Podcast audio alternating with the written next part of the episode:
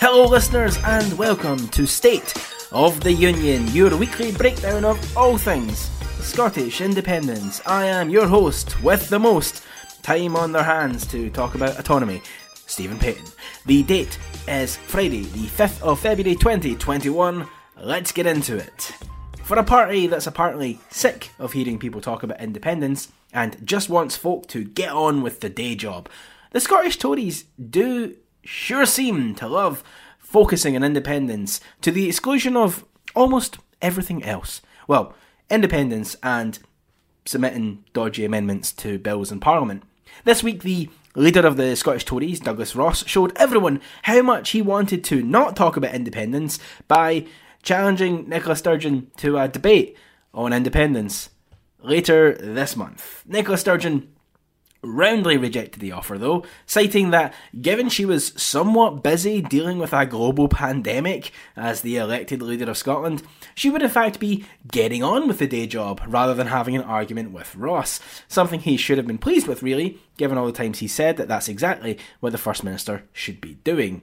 But for the sake of a fun little thought exercise, let's take a moment to consider what that debate would have looked like. I suspect it would have been a pretty dirty debate, to be honest, especially given the Scottish Tories' penchant for misleading statements. Just this week alone, Ross claimed that the SNP could try to hold a referendum within the next few months during the pandemic, which it just isn't true. Not at all. The First Minister has repeatedly stated that any referendum would take place after the pandemic had been dealt with.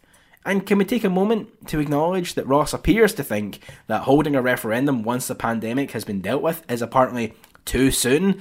But it was fine for the Tories, his own government, to fire ahead with Brexit at the height of the pandemic instead of delaying it until a more suitable time. And look how that's been going. And speaking of Brexit, this week it was claimed in the Daily Mail that independence could be worse for Scotland's economy than leaving the EU. But is that really the case? According to a national fact check, the findings are based on a wonky methodology and uh, claims to forecast 30 years into the future. According to the fact check published in the National, I'm, I'm just going to quote this so I get it entirely right. Even in normal circumstances, no economic forecast is credible or valid over that length of time into the future, say 15 to 30 years. But in a period when the pandemic has wrecked the global economy, no reputable major forecasting agency believes normal service will be resumed till at least the end of this decade. Second, the authors admit they have ignored many important factors in order to manufacture their conclusions. We restrict our analysis to trade effects and do not consider other potentially important economic effects of Scottish independence, such as changes in investment flow into and out of Scotland, whether Scotland continues to use sterling as its currency, and the fiscal implications of independence. So, in other words, the researchers ignore any tax changes designed to boost exports or any investment in new export industries after independence.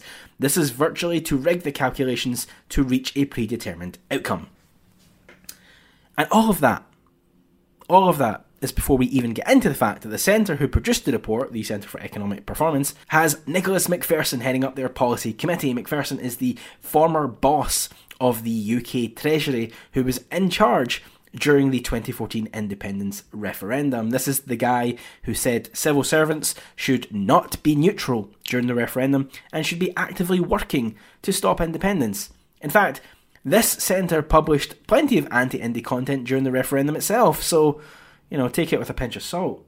Also, this week, it's more good news for Scottish independence as the Downing Street Union Unit set up to essentially undermine the Scottish Government in a bid to reverse rising support for independence remains in total chaos as the only Scottish person who worked there gets the sack.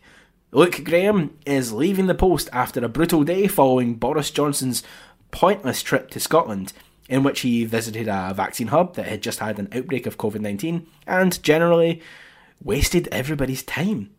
Graham clashed with Oliver Lewis, who's known in number 10 as Sonic, who will be taking over the unit and beefing it up, according to the government. And yet, I thought this wasn't the time to be focusing on arguments about independence. According to one government source, Oliver Lewis needed a new job and he wanted looks. He's an old pal of Boris's from Brexit days, so he got the job. Yeah, that sounds about right.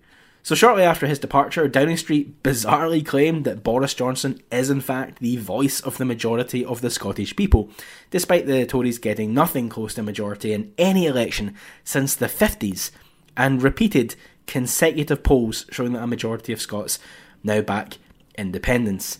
I'd say we can expect plenty more of this kind of rhetorical nonsense going forward. And finally, this week, Labour are reportedly gearing up for the Holyrood election and all future elections by switching up their campaign strategy. And frankly, it's about time. Something fresh, maybe. Something to move the party beyond the past few years and. Uh, oh. It's flags. The solution is more flags. Flags and displays of patriotism. Hang on a second while I just check that I haven't accidentally opened a news source from 10 years ago. Nope. Among the top recommendations is the use of the flag, veterans, dressed smartly at the War Memorial, etc. gives, gives voters a sense of authentic values alignment. Senior officials also sent out WhatsApp messages saying Please prioritise the Union Jack header images, not the plain red ones. Well, let's see how that goes. I guess. On the upside, at least, Labour tacking even further to the right will really only help build the case for independence among any progressives left in the party in Scotland. That does bring us to an end this week, though. As a final note, coming up later this month, you will have the chance to debate the controversial uh, Growth Commission report. Uh, so, live on Hopin later this month, it's going to be the biggest open debate yet held about the report, um, which was essentially the SNP's fiscal plan of how independence could work. Um, it's called Moving Beyond the Growth Commission, and it will be taking place online on February the 25th from 3pm to 7pm with a repeat showing on the 27th. Uh, you can find details about it online. So, with all that said, where does that leave the state of the Union? As likely to stick together as the latest version of Downing Street's Union Unit. See you all again next Friday.